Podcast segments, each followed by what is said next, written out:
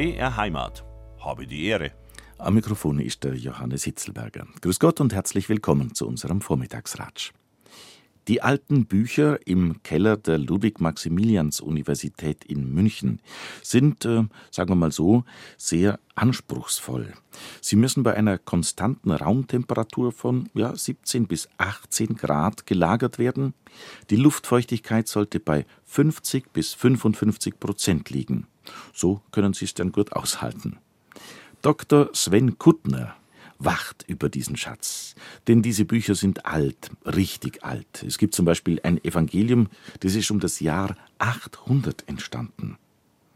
Dr. Sven Kuttner ist stellvertretender Direktor der Universitätsbibliothek der LMU München und Leiter der historischen Sammlungen. Und heute ist er bei mir im Studio.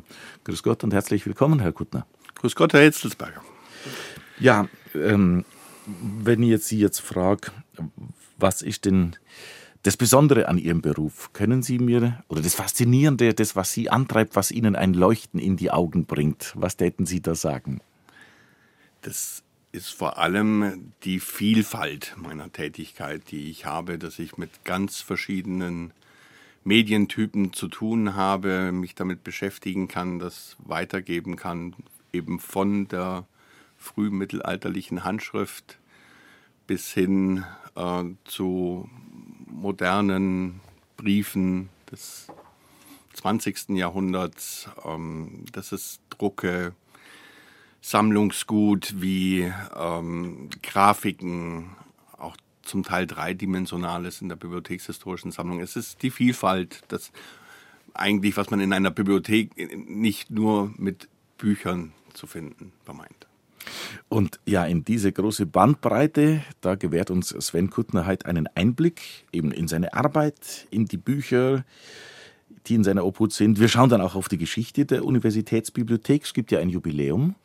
Wir haben dieses Jahr 550 Jahre Universitätsbibliothek der LMU 1473, also ein Jahr nach der Gründung der Ludwig-Maximilians-Universität 1472 in Ingolstadt sind wir als Bibliothek nachweisbar. Dann beleuchten wir noch Aufbau und Struktur dieser riesigen Bibliothek, was das äh, Besondere daran ist. Ja, und was, das habe ich gesehen in der Vorbereitung, was eine Brauerei mit der Unibibliothek zu tun hat, das wird auch noch ein Thema sein. Mein Gast heute, der Bibliothekar von der LMU in München, Dr. Sven Kuttner. Herr Kuttner, sind, Sie sind quasi Allgäuer Landsmann, gebürtig jedenfalls. Sie sind äh, auf die Welt gekommen 1969 in Lindenberg im Allgäu. Dann aber ging es schon mit äh, ganz jungen Jahren, Sie haben es im Vorgespräch gesagt, mit sechs sind Sie, sind, ist Ihre Familie nach Lindau gezogen. Nach Wasserburg am Bodensee, genau bei Lindau. Ja, ja und äh, wie ging es dann weiter? Sie sind zu einem Sie haben dann ein Studium der Geschichte und klassischen Philologie aufgenommen, aber dazu braucht es erst einmal äh, vernünftiges Gymnasium und der Schulbildung. Und überhaupt, dass jemand einen auf diesen Weg bringt und sagt, klassische Philologie wäre was für die. Wie sind Sie dahin gekommen? Das war also mit Sicherheit äh, meine Schule, das Bodensee-Gymnasium in Lindau, wo ich eine wirklich gute schulische Ausbildung gerade auch im Lateinischen bekommen habe. Das äh, war ja noch zu einer Zeit, ähm, Ende der 70er, Anfang der 80er Jahre, äh, dass Latein dann in der fünften, sechsten Klasse dann ja sechsstündig unterrichtet wurde. Und ich hatte das dann ja bis zur elften Klasse, also so sogenannten großen Latinum, und hatte damit eigentlich schon eine, eine gute Basis. Und ähm, die Faszination für alte Sprachen, aber auch vor allem für Geschichte war durch meine Schule durchaus gelegt. Da hatte ich auch wirklich, kann ich nicht anders sagen, sehr gute Lehrer. Vom Elternhaus hat es da diesbezüglich keine Impulse gegeben? Doch, durchaus. Nur jetzt meine Eltern selber hatten keine klassische humanistische Schulbildung in dem Sinne. Meine Mutter hatte Betriebswirtschaftslehre studiert, mein Vater war Bahner. Mhm. Ähm, aber da war natürlich aktuelles, zeithistorisches, ähm, entsprechende Lektüre, das war präsent, aber alte Sprachen in dem Sinne natürlich nicht, das ist Schule gewesen. Es ist so beides, Elternhaus, Schule, äh, gut Hand in Hand, was da geprägt hat. Jetzt sind wir natürlich da noch ein bisschen weit weg vom Bibliothekar, also äh, Studium der Geschichte und klassischen Philologie in Mannheim. Mit welchem Ziel? Ganz klar zunächst mit dem Ziel, eigentlich auch Gymnasiallehrer zu werden. Ich habe dann auch noch, obwohl das in Baden-Württemberg damals gar nicht verlangt war, ein Schulpraktikum absolviert. Und das hat sich dann während meines Studiums so ein bisschen verschoben, dass ich auch ähm, ja, in Kontakt kam mit späteren Kolleginnen und Kollegen der Universitätsbibliothek in Mannheim, ähm, gerade auch mit dem Bereich der historischen Sammlungen der Universitätsbibliothek Mannheim und die mir zu verstehen gaben, sie passen doch eigentlich ganz gut in diesen Beruf rein. Wäre das nicht doch was für Sie? Und dann hatte sich das so in diese Richtung dann auch entwickelt. Also es war dann nicht so, dass es gleich äh, im Bubenalter der Bibliothekarswunsch irgendwo äh, aufgeflackert ist. Nein, ich weiß, es gibt Kolleginnen und Kollegen, die sagen ja, sie wussten das ja im Prinzip vom Kleinkind alle schon, dass sie Bibliothekar oder Bibliothekarin werden wollten. Nein, das kann ich also wirklich nicht sagen. Das war eine Entwicklung während meiner Studienzeit. Ähm, ich bin als Schüler gerne in Bibliotheken gegangen, da war eine gewisse Faszination da. Ähm, aber eine Vorstellung von dem, was ein Bibliothekar macht, hatte ich da natürlich noch nicht. Und das haben Sie dann gekriegt, weil Sie da in, in Mannheim diese Impulse bekommen haben? Ja, da, es war konkret, dass ich da ähm, über ein Ausstellungsprojekt, das ich damals machen durfte, mit Wolfgang Schiebel, der damals äh, zuständig war für die historischen Sammlungen der Universitätsbibliothek in Mannheim, ähm, reinschnuppern konnte in diesen Beruf und gemerkt habe, ja, das, das wäre meins. Jetzt äh, interessiert mich natürlich, wie, die, wie man Bibliothekar, Bibliothekar dann wird.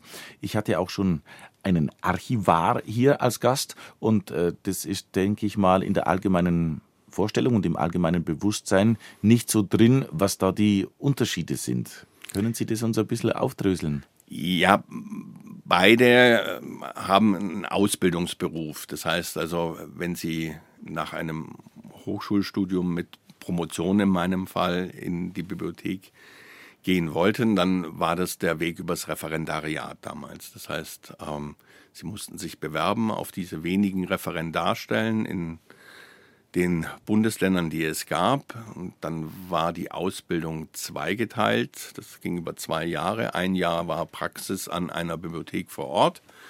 Und dann machte man die theoretische Ausbildung an einer Bibliotheksschule. Das war in meinem Fall die Bibliotheksschule in Frankfurt am Main. Darf ich vorher noch einhaken? Welche Bibliotheken dürfen denn ausbilden sozusagen?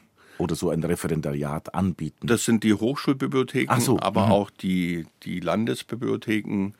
Also hier jetzt in Bayern waren es natürlich die Bayerische Staatsbibliothek, aber selbstverständlich auch die Universitätsbibliotheken.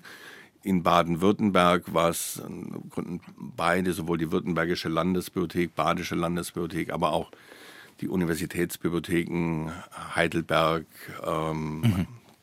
Freiburg, Mannheim, die konnten das natürlich anbieten. Und ich selbst bin nach Hessen dann gegangen und war halt mein erstes praktisches Jahr an der Universitätsbibliothek in Marburg. Damals. Marburg, altehrwürdige Universitätsstadt auch? Ja.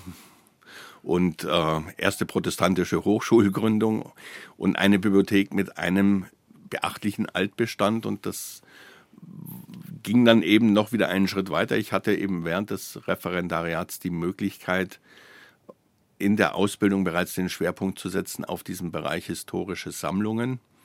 Und äh, gehörte der damaligen Abteilung Handschriften rarer Bestandserhaltung schwerpunktmäßig an. Und dann hat sich dieser Weg, der sich da ein bisschen vorgezeichnet hat, dann nochmal verfestigt. Wo Sie dann heute, wenn man, das, wenn man das von Stand heute nimmt, eben Leiter der historischen Sammlungen an der UB, der LMU München, hier schon ein bisschen vorgezeichnet hat es war jedenfalls von Vorteil, dass es dieser Weg dann war. Ja. ja.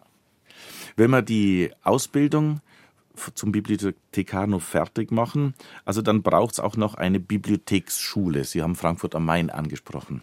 Ja, also das war damals die, der klassische Ausbildungsweg Ende der 90er Jahre über das Referendariat mit Bibliotheksschule. Damals gab es äh, in Deutschland drei. Das war einerseits in Köln, in Frankfurt und in München, wobei in München damals nur die in Bayern äh, tätigen Bibliothekare ausgebildet wurden. Frankfurt bildete aus für Baden-Württemberg, Hessen, äh, Schleswig-Holstein, äh, Teile Rheinland-Pfalz und in Köln war klassisch dann für Nordrhein-Westfalen. Und ähm, das hat sich allerdings alles äh, natürlich längst gewandelt. Es ist eigentlich nur noch eine einzige Bibliotheksschule da. Das ist die in München, die auch für andere Bundesländer mittlerweile die Ausbildung mit übernimmt. Darüber hinaus haben sich andere Ausbildungsgänge entwickelt äh, über die Humboldt-Universität Berlin mit dem Studiengang, den sie auch postgradual machen können, also ohne Referendariat. Das ist alles nicht mehr so starr, wie es vor 25 Jahren einmal war. Ohne Studium kann man in dieser Richtung nicht einsteigen. Ein Hochschulstudium ist Voraussetzung, es sei denn, Sie machen die Ausbildung für eine andere Qualifikationsebene. Beispielsweise, wenn Sie das für den, die QE3, für den gehobenen Dienst machen, dann. Was heißt es? Äh, dass Sie dann als, was früher einmal der Diplom-Bibliothekar war, da ist dann das Abitur reicht dann mhm. und äh, ohne ein Hochschulstudium, dass sie da quasi die Ausbildung dann für diesen Bereich machen. Mhm. Und ich rate heute mit Dr. Sven Kuttner, stellvertretender Direktor der Universitätsbibliothek der LMU München und Leiter der dortigen historischen Sammlungen. Herr Kuttner, wir stöbern gerade ein bisschen in Ihrem Werdegang und in Ihrer Biografie. Ich habe gerade das Jahr 2001 angesprochen als besonderes Datum, um es vorwegzunehmen, weil Sie da an die Universitätsbibliothek nach München gekommen sind. Aber zuvor, das habe ich vorhin unterschlagen, ein wichtiges Thema auch ihre Promotion, weil es da interessante Kontakte nach Amerika gegeben hat. Wenn ich aber das Thema ihrer Arbeit anschaue, frage ich sie, was das mit dem Bibliothekswesen zu tun hat. Denn da lese ich eine Arbeit zum französisch-indianischen Kulturkontakt in Nordostamerika im frühen 17. Jahrhundert. Wie ich das gelesen habe, habe ich mir gedacht, sofort spannendes Thema, aber ja, was hat es mit Bibliothekwesen zu tun? Zunächst einmal damit, dass ich die Quellenbasis, die ich hatte, war weitgehend eine gedruckte. Das waren Reiseberichte der frühen Neuzeit, äh, beziehungsweise Berichte der missionierenden äh, Jesuiten. Und die gab es natürlich nur in Bibliotheken. Und ähm, gefunden habe ich das seinerzeit damals in der Hillman Library in Pittsburgh. Das war mein erster Kontakt auch mit diesem Thema.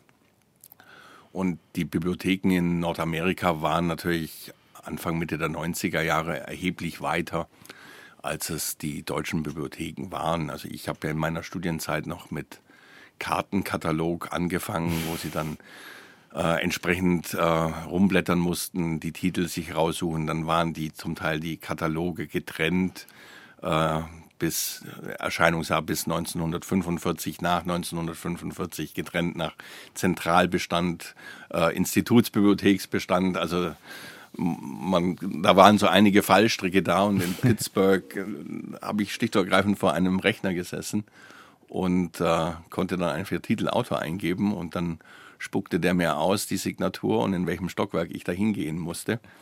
Und äh, das war natürlich erheblich einfacher in der Benutzung als damals. Alles, das wir heute als Gang und Gäbe betrachten. Also das ist schon immer wieder interessant, sich mal zu besinnen oder sich zu vergegenwärtigen, wie es vor dem Digitalzeitalter ausgeschaut hat mit vielen Dingen. Ja, also definitiv hat sich das ja komplett gewandelt, ja. Da kommen wir nachher noch zu sprechen, was die Digitalisierung mit dem Bibliothekswesen macht. Aber jetzt bleiben wir noch kurz bei Ihrer Dissertation und ihrer, Ihrem Aufenthalt da in Amerika. Und, und diesem spannenden Thema, wenn, wenn ich da noch kurz äh, äh, verweilen darf. Ja, also das, es ging ja eigentlich bei diesem Thema darum, wie ähm, Franzosen und Ureinwohner in Nordostamerika zu Beginn des 17. Jahrhunderts zueinander gekommen sind und auf welchen Ebenen das ablief. Das war in erster Linie einmal ein Wirtschaftskontakt, dass die getauscht haben, in diesem Falle Pelze gegen meistens äh, Werkzeuge, Artefakte, Glasperlen. Ähm, zum einen, zum anderen dann die quasi äh, spirituelle Auseinandersetzung, die Mission in Nordostamerika, die zu Beginn des 17. Jahrhunderts e-, eher verhalten ausgeprägt war. Ähm, also im Ganzen dann, dass diese Franzosen in Nordostamerika ja eigentlich nur Fuß fassen konnten, weil ein erheblicher Teil der indigenen Welt diesen Kontakt mit ihnen auch suchte. Und äh, das haben wollte, wenngleich es dann ein doch teurer Segen war, den diese indigenen Völker dafür mhm. bezahlt haben. Mhm. Mhm. Aber das war quasi mein Vorbibliothekarsleben, das ich mhm. da hatte. Mhm. Und mhm. dann begann mit dem Referendariat an der Universitätsbibliothek Mannheim, an der Universitätsbibliothek Marburg von Mannheim, dann nach Marburg mein Bibliothekarsdasein, zunächst eben als Referendar seit 1999 in Marburg. Und dann 2001 eben der Schritt nach München zu gehen. Der hatte sich dann angeboten. Ich hatte mich beworben auf die Stelle der Leitung der Bibliothek des Historikums an der Universitätsbibliothek München und wurde genommen und bin dann zwölf Jahre quasi äh, nach einem Exil außerhalb Bayerns wieder nach Bayern zurückgekommen. und äh, war dann zunächst bis 2005 dort der Leiter der Fachbibliothek für Geschichte und Altertumswissenschaften dort an diesem Zentrum. Wir haben vorhin schon ein bisschen angesprochen, 550 äh, Jahre. So eine Bibliothek wie die Münchner Universitätsbibliothek, große Uni natürlich auch, wobei eine große Bibliothek nicht unbedingt was mit einer großen Uni zu tun hat, oder korreliert das zwangsläufig?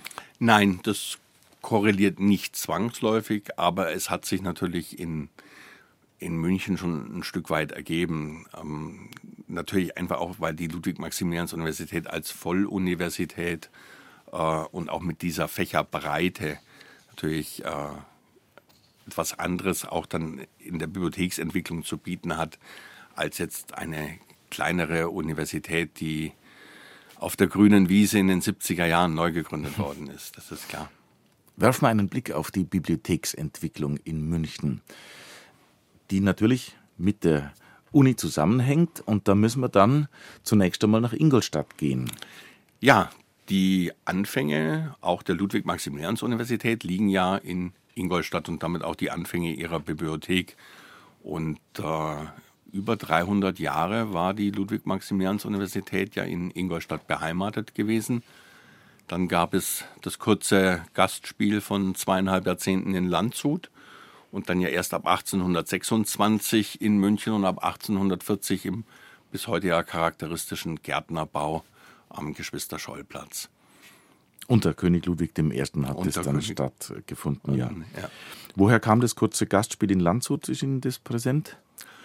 Das Landshut war damals eigentlich ja auch äh, Regierungs- und Verwaltungszentrum äh, in Bayern und da bot sich das natürlich an, das nach Landshut zu verlegen, wo ein erheblicher Teil der Verwaltung schon da war. Die Universitätsbibliothek hat natürlich in Anführungszeichen profitiert von der Säkularisation? Ja, enorm. Also die Säkularisation und hat die Universitätsbibliothek der LMU München zur drittgrößten Bibliothek des Deutschlands gemacht nach Göttingen und Breslau ähm, und hat ähm, sie quasi richtig nach vorne katapultiert und hat sie natürlich in erheblichem Maße von diesem Büchersegen beziehungsweise Bücherraub, je nachdem, aus welcher Perspektive ja. man das jetzt dann sehen möchte. Ja. Jedenfalls durch die Übernahme des kulturellen Erbes der bayerischen Klosterlandschaften ähm, hat sie sich da schwer positionieren können. Da mhm. kam einiges natürlich rein. Mhm. Wenn man die Geschichte dann vom 19. Jahrhundert weiter anschaut, also jetzt Universitätsbibliothek in München, eine schwerwiegende Zäsur ist natürlich dann der Zweite Weltkrieg. Ja, ähm, die Universitätsbibliothek München wurde im Verlauf bis in die 30er Jahre dann zur größten Hochschulbibliothek Deutschlands mit 1940 über einer Million Bände. Sie hat dann während der Bombenangriffe auf München fast ein Drittel ihres Bestandes verloren vor allem durch den schweren Bombenangriff vom Juli 1944. Es war nur ein, großer, ein großes Glück, dass die Altbestände, die historischen Sammlungsbestände bereits seit 1942 auf über 60 Bergeorte in Ober- und Niederbayern verteilt wurden, sodass äh, der historische Sammlungsbestand nicht verloren ging. Da gab es zwar auch Verluste, aber nicht wie in diesem Segment zwischen etwa 1850 und 1940 die Bestände, die vor Ort geblieben sind, die sind durch den Volltreffer Mitte Juli 1944 sind da allein in einer Nacht an die 200.000 Bände verbrannt. Unwiederbringlich. Oder, oder, oder unwiederbringlich. Man hat nach dem Zweiten Weltkrieg natürlich versucht, äh, diese Bestände auch äh, wieder zu ersetzen, nachzukaufen, aber nicht natürlich in, in dieser Form war das gar nicht möglich. Und wenn ich jetzt in einer vielleicht naiven Vorstellung frage, heute hat man ja oft also wir machen ja alles Mögliche, digitalisieren alles Mögliche. Wenn ich bei uns hier im BR unser Schallarchiv anschaue, wir haben jetzt fast, ich bin nicht ganz auf dem Stand, aber wir haben fast alles digitalisiert, was in unserem Schallarchiv ist. Also wir spielen die Musik aus dem Rechner, es wird kein Bundle mehr aufgelegt oder keine Platte. Es sei denn, sie ist noch nicht digitalisiert. Heißt, wir haben von unseren Bundeln und Schallplatten und CDs Kopien. Also es gibt immer noch das Original. Ich weiß jetzt nicht, wo es bei uns lagert, aber wenn jetzt bei uns der Rechner abstürzt, hätten wir immer noch die Original-CD. Also sowas gab es zu diesen Zeiten in den 40er, 30er Jahren in einer Bibliothek nicht, dass in irgendeiner Form was kopiert noch vorlag. Nein. Oder eine Abschrift oder. Nein, kaum. Das, äh, das fing dann ja eigentlich äh, im größeren Stil erst nach dem Zweiten Weltkrieg statt. Das waren dann zunächst die Sicherheitsverfilmungen, die man gemacht hatte. Oder sowas, genau. Ähm, das war ja eigentlich dann so klassisch 60er, 70er Jahre, zum Teil auch noch in den 80er Jahren, aber seitdem ist man von der Mikroform da auch weg und konsequent zur Digitalisierung übergegangen. Und wir haben in, an der UB in München konkret angefangen, das Wertvollste vom Wertvollen natürlich erst einmal zu digitalisieren. Das heißt, der ganze Zimelienbestand angefangen zum eins das Evangeliarkarts des Großen, das Sie anfangs äh, zu Beginn der Sendung erwähnt hatten, bis hin jetzt äh, zur Waldseemüller-Karte. Das ist alles längst natürlich digital mhm. vorhanden.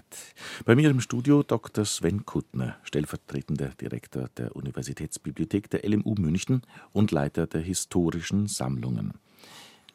Herr Kuttner, Sie sind Altphilologe und Historiker. Jetzt hat sich es mir zunächst so aufgedrängt, ja eigentlich genau das Richtige, um Bibliothekar zu sein, zu werden. Als Historiker, man hat viel mit Vergangenheit zu tun, mit Geschichte zu tun. Sie haben vorhin gesagt, man braucht ein Studium dafür. Man braucht aber nicht zwingend ein Geschichtsstudium dafür, haben Sie mir im, während die Musik gespielt hat, gerade erklärt. Ja, äh, also das ist natürlich nicht Voraussetzung, ganz im, im Gegenteil.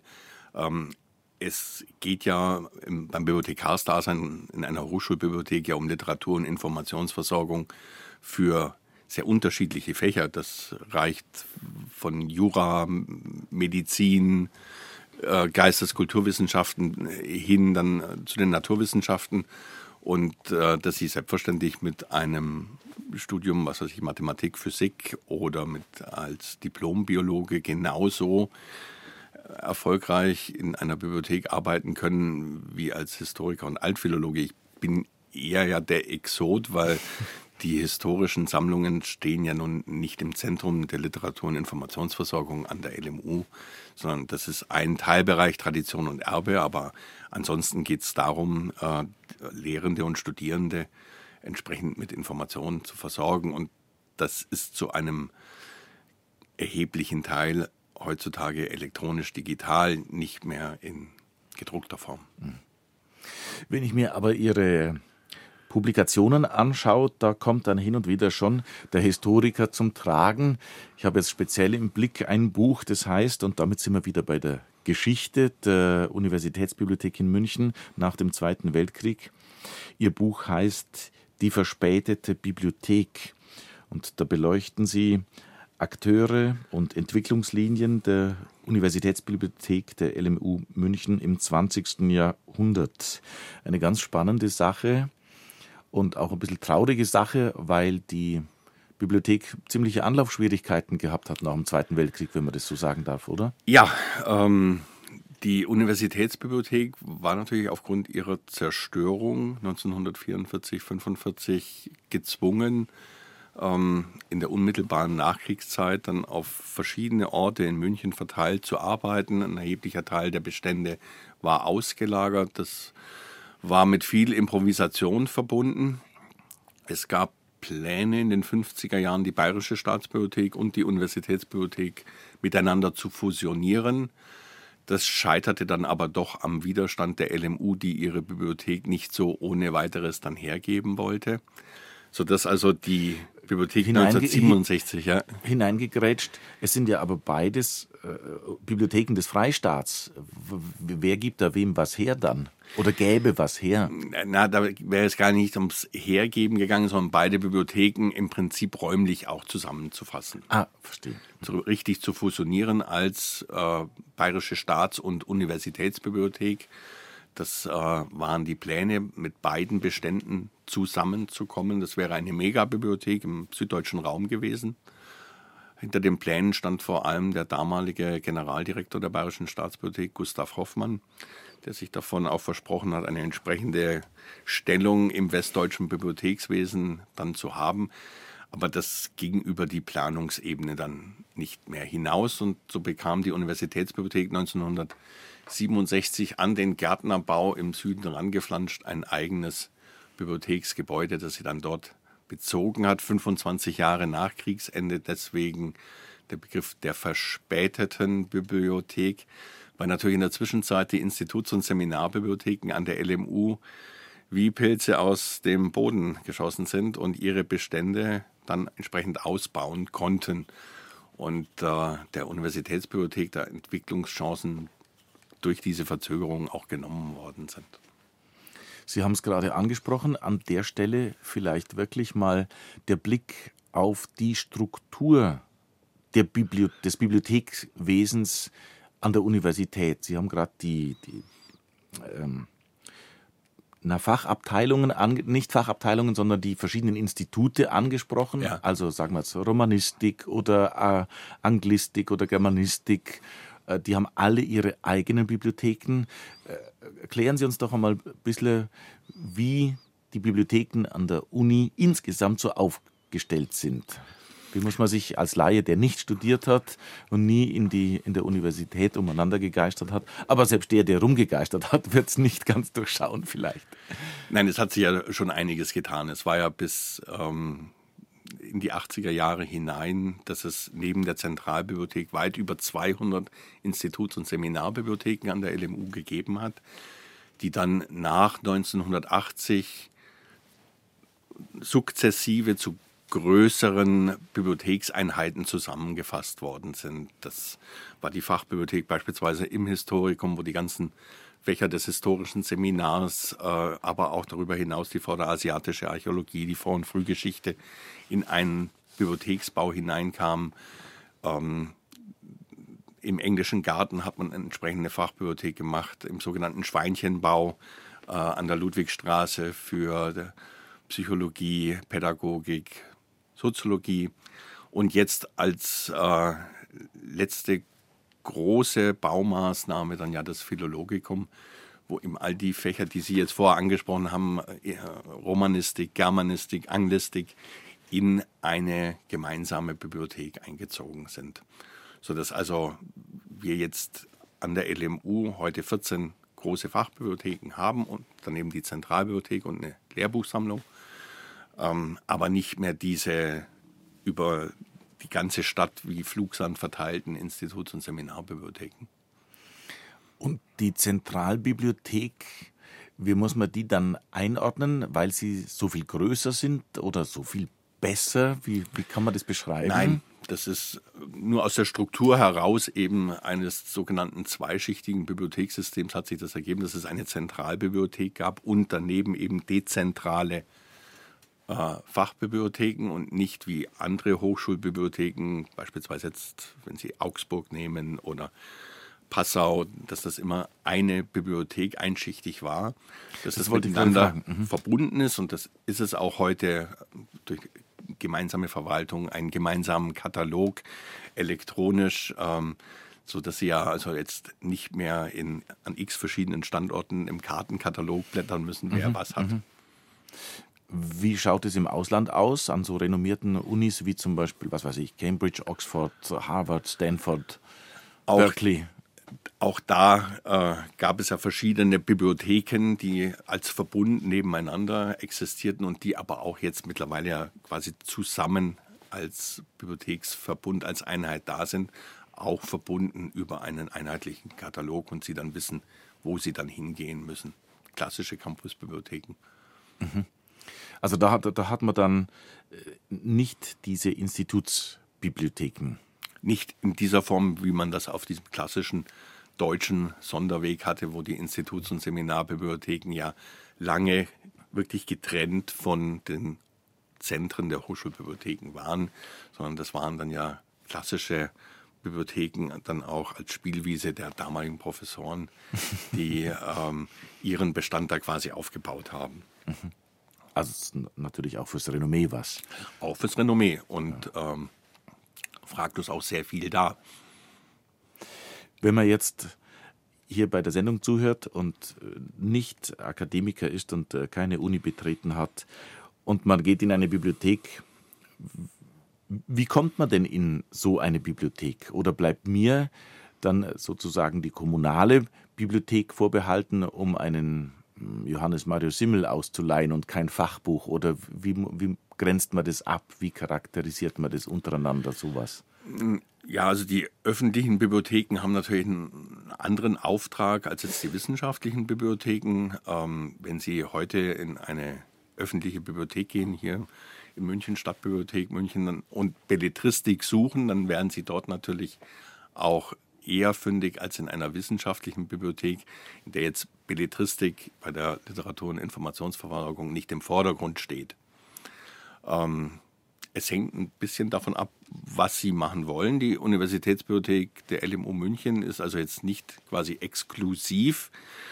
Das ist also durchaus auch für andere offen und Sie können auch mit einem gemeinsamen Ausweis zusammen, den man ja mit der Staatsbibliothek hat, ähm, die Bestände nutzen und ähm, dann auch beispielsweise ausleihen. Aber wie gesagt, ähm, ein Simmel werden Sie weniger finden. Mhm. Allerdings äh, genügend andere Möglichkeiten. Das heißt also, jeder darf bei Ihnen ein Buch ausleihen?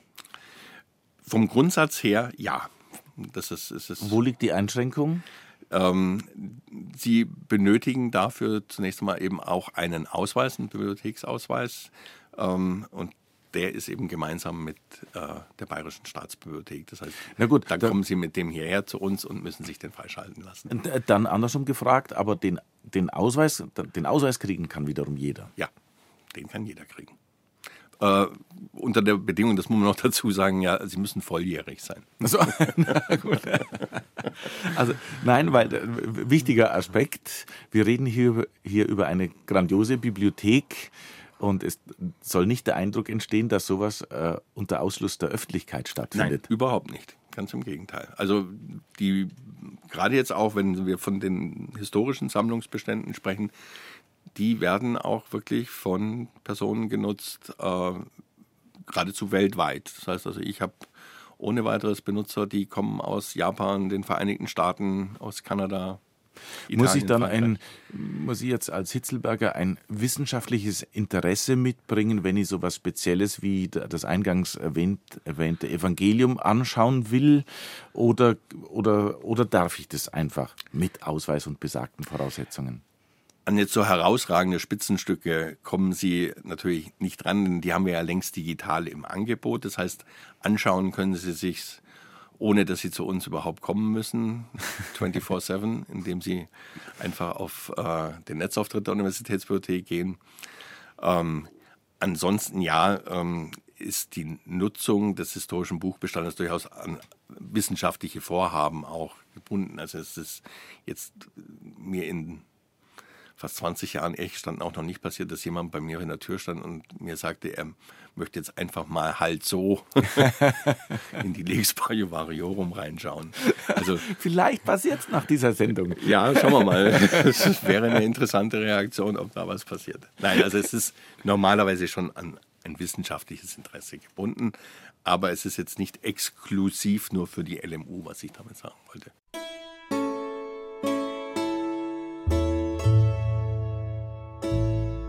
BR Heimat. Habe die Ehre. Am Mikrofon ist weiter der Johannes Hitzlberger. Grüß Gott und herzlich willkommen zur zweiten Runde von unserem Vormittagsratsch. Letzte Stunde ist es ja schon darum gegangen, dass beispielsweise an der Universitätsbibliothek der LMU in München ein Evangelium lagert, das um das Jahr 800 entstanden ist. Lange her ist es und an einer Seite haben da mehrere Mönche gearbeitet. Einer hat geschrieben, einer gezeichnet, ein anderer hat dann das Blattgold aufgebracht, die handgeschriebenen Seiten reich verziert. Ein großer Schatz unter anderem, der in der Obhut des Sven Kuttner liegt. Dr. Sven Kuttner, stellvertretender Direktor der Universitätsbibliothek der LMU München und Leiter der historischen Sammlungen. Nochmal ein herzliches Grüß Gott und willkommen. Grüß Sie. Historische Sammlungen da habe ich gelesen im Organigramm der Universitätsbibliothek, da fällt in ihren Zuständigkeitsbereich äh, etliche Abteilungen auch, zum Beispiel das Universitätsarchiv. Also das ist jetzt wieder was anderes, über was wir vorhin gesprochen ja. haben. Also die Abteilung gliedert sich in zwei Referate. Das eine ist das Referat Altes Buch, das ist das, worüber wir gesprochen haben, Handschriften, alte Drucke, Nachlässe. Und dann das Referat Universitätsarchiv, das, das Verwaltungsschriftgut der LMU, die Hinterlassenschaften, aber auch beispielsweise Studentenkarteien äh, entsprechend äh, aufbewahrt und dort an Freimann, dort ist momentan der Standort des Universitätsarchivs, äh, entsprechend bereithält. Die Benutzung findet allerdings gemeinsam statt, also im Lesesaal Altes Buch am Geschwister-Scholl-Platz. Sven Kuttner und ich, wir sind sozusagen in der Universitätsbibliothek unterwegs und Sie haben uns gerade erklärt, ja, jeder kann bei Ihnen was ausleihen. Ansehen kann man vieles auch online, was digitalisiert ist, so wie auch das Evangelium, das berühmte, was ich vorhin schon angesprochen habe. Das wird niemand ausleihen dürfen, aber dazu ist alles zu wertvoll. Aber man kann es online anschauen. Und es bestand die Möglichkeit, dass sie das Evangeliar äh, im Original auch sehen konnten. Wir geben äh, solche Sachen natürlich auch in Ausstellungen. Das letzte Mal war es während der Karls-Ausstellung in Aachen 2014. Da war das Evangeliar Karls des Großen in Aachen dann auch im Original sichtbar. Äh, ebenso wie wir in andere Ausstellungen die Landesausstellungen hier in Bayern. Da war jüngst dann in Regensburg auch mal das, äh, die Lex Juvariorum zu sehen. Also es ist, geht schon auch mal nach außen. Es ist nicht nur quasi in, im Bunker mhm. versteckt, aber es ist selbstverständlich digital verfügbar. Es geht in Ausstellungen, aber nicht in dem Sinne, dass Sie so etwas, klar, solche Spitzenstücke leihen Sie nicht nach außen aus. Das geht nicht über die Theke. Das Ausleihsystem ich habe es gerade während die Musik laufen ist, sind wir drauf gekommen. Ganz spannend, kann jeder mal äh, schauen, was die Bayerische Staatsbibliothek und die Universitätsbibliothek, was in dem sogenannten OPAC-System äh, zu recherchieren ist. Ja, das ist quasi unser elektronischer Katalog. Da können Sie nach Titel, nach Autor, nach Verlag, nach Jahr äh, entsprechend recherchieren und schauen, was da ist. Und dann gegebenenfalls auch gleich online die Bestellung tätigen. Das geht dann mit Ihrer Benutzernummer, Zugangscode, dann ist das ohne weiteres. Ja, da bestellen Sie quasi analoge Medien, die Sie dann auch mit nach Hause nehmen können. Darüber hinaus haben wir ein sehr, sehr breites elektronisches Angebot. Dafür brauchen Sie dann eine Campuskennung der LMU mit Passwort und dann können Sie aber auch in dem ganzen umfangreichen Bestand von elektronischen Zeitschriften, Datenbanken, der Süddeutschen Online, je nachdem, wie Sie das wollen, können Sie da auch entsprechend stöbern. Beim Universitätsarchiv kann man nichts ausleihen. Nein, das Universitätsarchiv ist in erster Linie da. Das Verwaltungsregistraturgut der LMU zu übernehmen und für Wissenschaft und Forschung zu erschließen. Das per se können Sie das in dem Sinne nicht ausleihen, dass Sie jetzt also beispielsweise äh, Berufungsakten oder Senatsakten ähm, der Ludwig-Maximilians-Universität mit nach Hause nehmen, sondern die schauen Sie im Original im Lesesaal altes Buch an für Wissenschaft und Forschung. Das ist aber per se jetzt kein, kein äh, keine Ausleihware. Mhm, mh. So langsam ist bei mir der Groschen auch gefallen. Das Universitätsarchiv be betrifft die Belange der Universität selber, kann ja. man so sagen. Ja, mhm. das ist also einschließlich äh, Akten, die da verhandelt werden, äh, des akademischen Senats, äh, aber mhm. auch was in den Fakultäten. Da sind äh, Promotionsakten dabei, aber beispielsweise auch im Bereich der Medizin die Krankenakten, die sich erhalten haben. Das wäre praktisch wie ein Firmenarchiv, oder? Ja, wenn Sie quasi die Firma LMU, wenn ja. das so ja. äh, betrachten möchte, dann ist es quasi ein das historische Gedächtnis äh, der Ludwig-Maximilians-Universität, das sich da widerspiegelt. Wenn man auf Ihrer Homepage schaut, was Sie alles für Schätze zu bieten haben, dann kommt man auch auf Handschriften und das schöne Wort Inkunabeln. Beides nicht ausleihbar, aber zunächst mal zur Begriffsklärung. Was sind Inkunabeln? Inkunabeln sind ähm, mit beweglichen Lettern gedruckte Bücher, bis zum 31.12.1500. Das ist so. Was heißt das denn mit beweglichen Lettern gedruckte? Das heißt, das ist so wie mit der Erfindung des Buchdrucks durch Gutenberg, dass sie im Prinzip Lettern eingesetzt haben, die beweglich waren, in einen Satz eingespannt und das dann drucken konnten. Das äh, Druckverfahren, es gab vorher noch äh, Druckverfahren, die jetzt nicht mit beweglichen Lettern sind, sogenannte Blockbücher, wo also aus einem Holzschnitt heraus Text und Bild miteinander vorhanden sind. Und dann ist ja das Bahnbrechende der Erfindung von Johannes Gutenberg, dass man diese Buchstaben als einzelnen Lettern setzen und dann ja auch dann immer wieder, zumindest für einen gewissen Zeitraum, dann auch wieder benutzen kann. Mhm. Und dafür hat sich der Begriff der Inkunabel oder des Wiegendrucks eingebürgert. Ähm, als im Prinzip die Anfänge des Buchdruckes im Babyzeitalter, als das noch in den Windeln in der Wiege lag. Deswegen der Begriff der Inkunabel, ähm, die zum Teil die Handschrift des Mittelalters auch im gedruckten Text noch zu imitieren versucht. Da sind dann ja auch die Verbindungen zwischen Spätmittelalter-Handschrift, Inkunabel und es ist dann ja vor allem eigentlich dann der reformatorische Buchdruck, der im Prinzip das Neue dann auch äh, anstößt, etwa dann ab 1520 auch Bücher dann so gestaltet werden, so wie Sie es heute eben kennen, mit einem Titelblatt, ähm, wo ein Titel draufsteht, ein Autor, ein Verlagsort und ein Jahr. Das ist so dann eigentlich die Entwicklung ab dem reformatorischen Buchdruck, so ab 1520. Mhm. Ich habe es so, äh, so beschrieben, das gehört zu Ihren Schätzen. Ich meine, wertvoll ist der ganze Bestand, aber das sind schon die äh, herausragenden Stücke dann. Äh, tauchen wir mal ein in diese Welt, ein bisschen ja, dieses äh, Bunkers oder dieser Räumlichkeiten, wo diese Schätze lagern.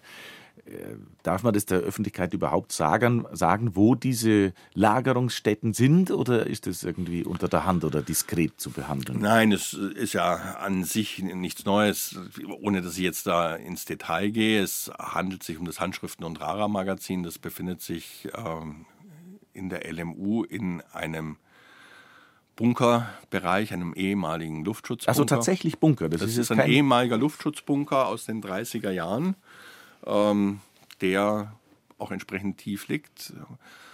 Äh, durch die ganze Art, wie er gebaut worden ist, mit 1,40 Meter dicken Mauern, ähm, einfach auch günstige Voraussetzungen dafür bietet, dass sie eine Konstanz von Temperatur äh, und Luftfeuchtigkeit gut halten können. Denn ähm, 1,40 Meter dicke Mauern äh, wärmen sich auch auf. Das ist so die Erfahrung der letzten Jahre und doch unser, dieser Hitzesommer, die wir da hatten, das kann ich also eindeutig anhand der Daten sehen. Aber ähm, es ist schon, es dauert entsprechend länger und äh, Sie können in einer solchen Räumlichkeit ohne Fenster mit äh, entsprechender Ausstattung diese Tiefen, wie Sie es am Anfang genannt hatten, mhm. eigentlich ganz gut unterbringen. Muss dann ein Bibliothekar auch lernen, äh, Luftfeuchtigkeit zu regeln oder, oder was gehört da in den Aufgabenbereich hinein? Oder ja, haben zum, Sie da Ihre Spezialisten? Ja, zum Bestandserhaltungsmanagement gehört schon dazu, dass Sie ähm, in der Lage sind, so ein Monitoring auch selber zu organisieren. Das mache ich auch selber, dass Sie diese Klimadaten regelmäßig rausziehen. Das läuft elektronisch, das ist ein sogenannter Datalogger. Das ist ein kleines, unscheinbares Gerät, das Ihnen im Abstand von zehn Minuten immer die Temperatur und die Luftfeuchtigkeit äh, misst und das können Sie dann elektronisch auslesen, mit einer Software bearbeiten und dann sehen Sie schon sehr genau äh, über den Tagesverlauf, wie sich die Raumtemperatur, wie sich ähm, relative Luftfeuchtigkeit da entwickelt hat. Also man kann beispielsweise, dieses Messgerät ist so empfindlich, wenn ich selber mal länger vor Ort bin, Viertelstunde, 20 Minuten mich dort aufhalte, dann kann ich das quasi nachweisen, dass ich dort war, weil das dann leicht ansteigt. Man könnte also auch, äh, wenn jetzt hier so eine komische kriminelle Fantasie bei mir durchgeht, man könnte auch einen Einbrecher dadurch äh, nachweisen. Äh, also A hoffe ich, dass es. Um Gottes Willen. Da reden wir nicht weiter. Ja, spannend. Ich habe jetzt an Tom Cruise und so komische Mission Impossible Geschichten gedacht. Ja, also da, äh, da muss er schon einiges an Impossible äh, überwinden, bis er da hinkommt. Aber ich, ich weiß, ja, ja, man denkt da gerne an äh, solche Einstiegsszenarien. Nein, es wäre schon mit erheblichen Impossibilitäten verbunden, dort reinzukommen. Iratsch heute mit Sven Kuttner, stellvertretender Direktor der Universitätsbibliothek der LMU München und Leiter der historischen Sammlungen. Herr Kuttner hat uns gerade schon ein bisschen Einblick gewährt in die Lagerungsbedingungen seiner Schätze, beispielsweise der Handschriften und Inkunablen. Jetzt äh, wissen aber nicht viele, dass zum Beispiel ein Ausweichmagazin der Universitätsbibliothek in Planegg untergebracht ist, und zwar in einer ehemaligen Brauerei. Ehemaligen Brauerei, Herr Kuttner, wie denn das? Ja, das ist eine etwas kuriose Geschichte, die sich im 20. Jahrhundert eben ergeben hat. Das sind die Räumlichkeiten eigentlich der alten Hirschbrauerei in Planegg, die schon Ende der 20er, Anfang der 30er Jahre ging das dann an Paulaner ähm, und wurde dann während des Zweiten Weltkriegs diese Räumlichkeit als Sanitätsdepot der Wehrmacht genutzt. Und nach dem Zweiten Weltkrieg von der amerikanischen Besatzungsmacht übernommen, die unter anderem die Dokumente der Nürnberger Kriegsverbrecherprozesse dort zwischenlagerte, bevor die ans Nationalarchiv in Washington gegangen sind. Das war zunächst ein Ausweichmagazin der Bayerischen Staatsbibliothek das dann die LMU übernommen hat, Anfang der 90er Jahre, weil die räumlichen Kapazitäten des Neubaus von 1967 relativ schnell ausgeschöpft waren und man sich überlegen musste, wo kann man dann ein Ausweismagazin übernehmen und da bot sich das in Planegg an. Dort befindet sich mittlerweile gut eine Million, vor allem äh, auch historische Sammlungsbestände, gerade alte Drucke zwischen 1501 und ähm, ja, die historischen Aufstellungsgruppen enden dann ja mit dem Zweiten Weltkrieg um 1945. Die sind äh, dort in diesem ehemaligen Kornspeichergebäude der Brauerei untergebracht unter sehr guten Bedingungen. Das ist eine Ziegelbauweise gewesen des 19. Jahrhunderts. Da musste man es klar renovieren. Da ist ein Fahrstuhl eingebaut worden, da sind die Fenster ausgetauscht worden. Ähm, aber die Lagerungsbedingungen für Bücher sind dort äh, konservatorisch ohne Fehl und Tadel. Sie müssen aber dann nicht mit dieser äh, Sorgfalt rangehen, wie Sie es vorhin vom, vom Bunker hier ähm, am Hauptsitz der LMU in der Ludwigstraße erzählt haben. Ja, es sind also hier nicht quasi die Preziosen, die sich im Handschriften- und Rara-Magazin befinden, sondern historische Sammlungsbestände, historische Drucke, die über die Jahrhunderte natürlich in die LMU gekommen sind, aber sich jetzt nicht mehr im Hauptgebäude ähm, am Geschwister-Scholl-Platz befinden, sondern dann verlagert worden sind in dieses Ausweichmagazin nach Planegg. Wenn jetzt jemand da Zugriff haben will, äh, einigermaßen aufwendig, ja, muss jemand hinausfahren, reinholen.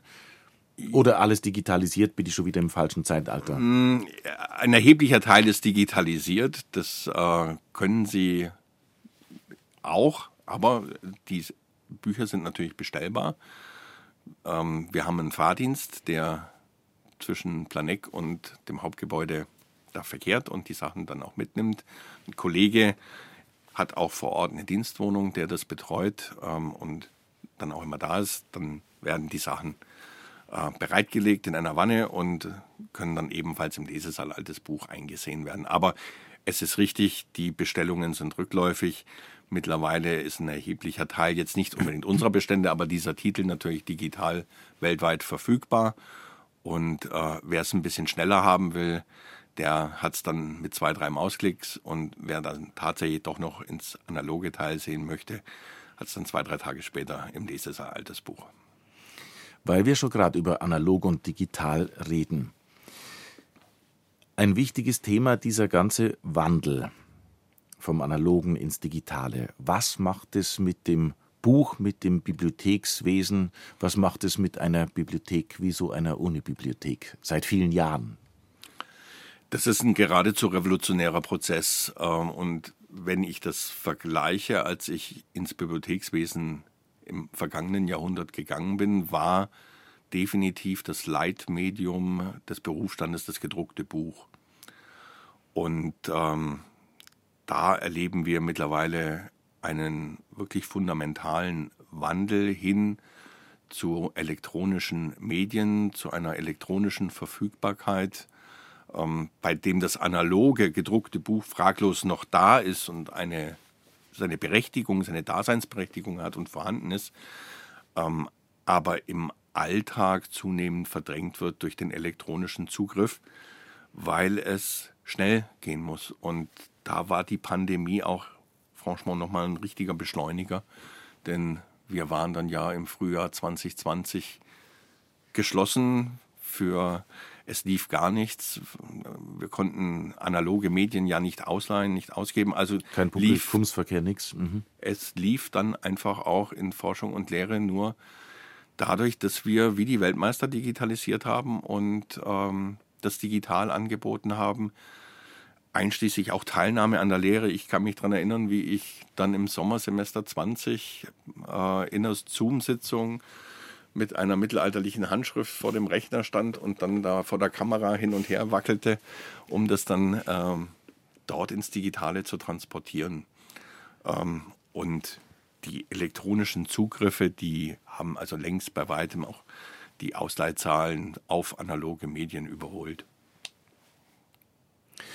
Was wagen Sie da eine, eine Prognose für eine weitere Entwicklung oder sind wir schon am Ende der Entwicklung, weil, weil alles digitalisiert ist? Ja, alles ist noch nicht digitalisiert. Da ist also schon noch zum einen Luft nach oben, zum anderen gehe ich davon aus, dass dieser Trend sich natürlich noch immer weiter fortsetzen wird. Es wird gedruckte Bücher mit Sicherheit auch in 20, 25 Jahren auch noch geben. Allerdings werden sie in Wissenschaft und Forschung, und das ist ja nun mal weitgehend eben mein Terrain mit einer Universitätsbibliothek, eine stark untergeordnete Rolle spielen, sondern da ist dann tatsächlich der elektronische Zugriff, so wie das ja bei einigen Disziplinen längst der Fall ist. Es werden ja im Bereich der Humanmedizin äh, druckt niemand mehr Dissertationen analog, die erscheinen als E-Dissertationen elektronisch. Aha. Oder ähm, muss man nichts mehr binden lassen? Nein, das ist dann äh, längst vorbei und da geht es dann auch um die Schnelligkeit. Also gerade die Pandemie hat es ja auch gezeigt, wie schnell wissenschaftliche Erkenntnisse Schnee von gestern sein können. Und da ist natürlich eine digitale Publikation, eine elektronische Verfügbarkeit äh, einem gedruckten Haus hoch überlegen. Denn das, was äh, an Erkenntnissen zu SARS-CoV-19, was weiß ich, im Frühjahr 2020 bestand, äh, sah ja ganz anders aus als ein Jahr später. Ich komme da wahrscheinlich zu sehr aus dem alten Zeitalter, analogen Zeitalter. Ich habe immer solche Bedenken dann von wegen Verlust. Also es geht schon damit los, wenn ihr Fahrkarte aufs Handy ladet. Wenn man denkt, ja, wenn, wenn mir das Handy verreckt, äh, dann, dann steht doch da. Hat, setzt man da ganz auf Backups und sagt, ja, wir sind safe, wir, alles ist sicher. Ich denke, ein Buch habe ich in der Hand und fertig. Da passiert mir nichts. Ja, ein Buch können Sie in der Hand haben, äh, dann passiert Ihnen zunächst einmal nichts, aber dann sind Sie auch derjenige, der es alleine hat. ähm, und die Chance natürlich äh, bei der elektronischen Literatur- und Informationsversorgung ist natürlich die, die breitere Streuung, dass man vielen auf einmal im Prinzip das ein und dasselbe Medium ermöglichen kann. Es ist grundsätzlich richtig, klar, wenn Sie den Stecker ziehen, ähm, dann schauen Sie auf eine schwarze Mattscheibe, dann passiert nichts mehr. Ähm, wenn Sie aber Ihr ausgeliehenes Buch beispielsweise äh, in der U-Bahn liegen lassen, äh, ja. sind es genauso mit Ihrem gewaschenen Hals, dann sitzen es dann da. Also ähm, ich würde das auch nicht gegeneinander ausspielen wollen. Ähm, elektronische Literatur und Informationsversorgung ist heute Standard. Äh, es gehört dazu, es wird erwartet. Es gibt genügend Disziplinen, die sich eigentlich nur noch im elektronischen Raum bewegen. Ähm, während bestimmten anderen Bereichen, Geistes-, Kulturwissenschaften, das gedruckte Buch schon noch vorhanden ist. Ähm, aber der Trend ist eindeutig und geht in diese Richtung und das wird auch erwartet. Äh, wenn ich kurz einen äh, Wolfgang Herrles zitieren darf, der hat mal. Der war bei mir übrigens im Bodensee-Gymnasium. Ja, war mal Schüler. Um, um, um, umso besser. Von, von dem äh, lese ich Folgendes. In Wirklichkeit können nur Medien außerhalb des Internet, insbesondere Bücher, Perspektiven und Synthesen aufzeigen. Das ist einer der Gründe, warum das Internet nicht zur einzigen Plattform der Kommunikation werden darf. Was sagen Sie dazu? Ja, das ist mir jetzt ein bisschen zu plakativ und ein bisschen zu einseitig, ehrlich gestanden. Ähm, also man sollte seine Kritikfähigkeiten nicht verlieren. Ich würde sagen, Bibliotheken sind auch immer bunt. Man kann auch beides nebeneinander haben und ich gebe das auch durchaus anderen immer mit. Man sollte nicht immer auf all das vertrauen, äh, was sie natürlich in Internetinformationsquellen finden weiß aber auch als Altbestandsbibliothekar sehr gut, was für ein Unfug nicht auch zwischen zwei Buchdeckeln passt. ähm, es kommt darauf an, das zu erlernen. Und das, dazu ist ja eigentlich auch ein Hochschulstudium da, dass sie in der Lage sind, Informationen, die sie erhalten, einzuordnen, kritisch zu bewerten, äh, gegenzuchecken, äh, wachsam zu sein, um nicht unbedingt dann darauf immer reinzufallen, was andere ihnen dann mit auf den Weg geben. Und da denke ich, ist es unabhängig davon, ob ich das elektronisch oder ob ich das im analogen mache. Äh, ohne einen kritischen, wachen Geist werden sie in beiden Welten unter Umständen äh, ja, Lügen auf den Leim gehen. Ich rate heute mit Dr. Sven Kuttner, stellvertretender Direktor der Universitätsbibliothek der LMU München und Leiter der historischen Sammlungen. Herr Kuttner, wir haben es schon mal in der Sendung angesprochen. Es gibt ein schönes Jubiläum für die gesamte Uni dieses Jahr zu feiern, nämlich 550 Jahre Ludwig-Maximilians-Universität. Betrifft natürlich die Bibliothek auch. Äh, was ist da von Ihrer Seite aus, wird dabei gesteuert? Ja, also das Jubiläum äh, jetzt in diesem Jahr 550 Jahre Universitätsbibliothek. Ach so. Da werden wir uns äh, die LMU ist ja letztes Jahr 550 Jahre. Achso, von 72, 1472, genau. 1473 sind wir zum ersten Mal nachweisbar. Ähm, wir hatten zunächst einmal ja für dieses Jahr angefangen mit einem kleinen Kartenset, das wir verteilt hatten an unsere äh, ja, quasi gute Kunden, Benutzer, nähere Umgebung, ähm, wo wir also zehn Postkarten zusammengestellt hatten mit herausragenden Objekten aus dem Bestand der Universitätsbibliothek und werden dann in diesem Jahr Richtung Herbst eine Ausstellung dann auch haben in der Ausleihhalle der Universitätsbibliothek, wo wir diesen 550 Jahren exemplarisch und etappenweise dann in einer Ausstellung nachgehen werden, voraussichtlich Mitte Oktober beginnend wahrscheinlich schon bei der langen Nacht der Münchner Museen. Das hat sich auch schon mal äh, in den letzten Jahren bewährt, da mit dabei zu sein, auch für ein breites Publikum, wo wir dann die Entwicklungsgeschichte Ingolstadt, Landshut, München einerseits, aber bis hin in das äh, moderne Zeitalter, bis ins die Anfänge dann auch der Bibliotheksautomatisierung. Ähm, da werden wir dann einsteigen. Das sind dann auch bestimmte Objekte dann da, die man zeigen kann. Gibt es zwischen den Universitätsbibliotheken jetzt äh, Richtung Schluss gefragt, so allmählich, wenn man deutschlandweit schaut, gibt es da Kooperationen, dass man sich da unterstützt oder ist es einfach nur der ganz schlichte, sage ich mal, wissenschaftliche Austausch, der immer stattfindet? Oder gibt es auch vielleicht hin und wieder mal Rivalitäten? Sofern man das öffentlich hier besprechen würde? Nein, aber Rivalitäten nicht, sondern man ist selbstverständlich in einem Austausch. Das sind ja innerhalb der Bibliotheksverbünde, also im Bibliotheksverbund Bayern stehen ja die Universitätsbibliotheken untereinander in Kontakt, auch in Absprachen. Ähm, im Hinblick dann auch auf äh, gemeinsame Erwerbungsziele, die man hat, wenn man äh, sogenannte äh, Konsortien, die sich gebildet haben, dass sich Bibliotheken zusammenschließen um etwas äh, gemeinsam zu erwerben. Dann gibt es immer noch das Instrument der kollegialen Beratung, dass man natürlich Best-Practice-Beispiele aus anderen Bibliotheken sich anschauen kann, sich überlegt, passt das bei uns eins zu eins oder muss man das modifizieren.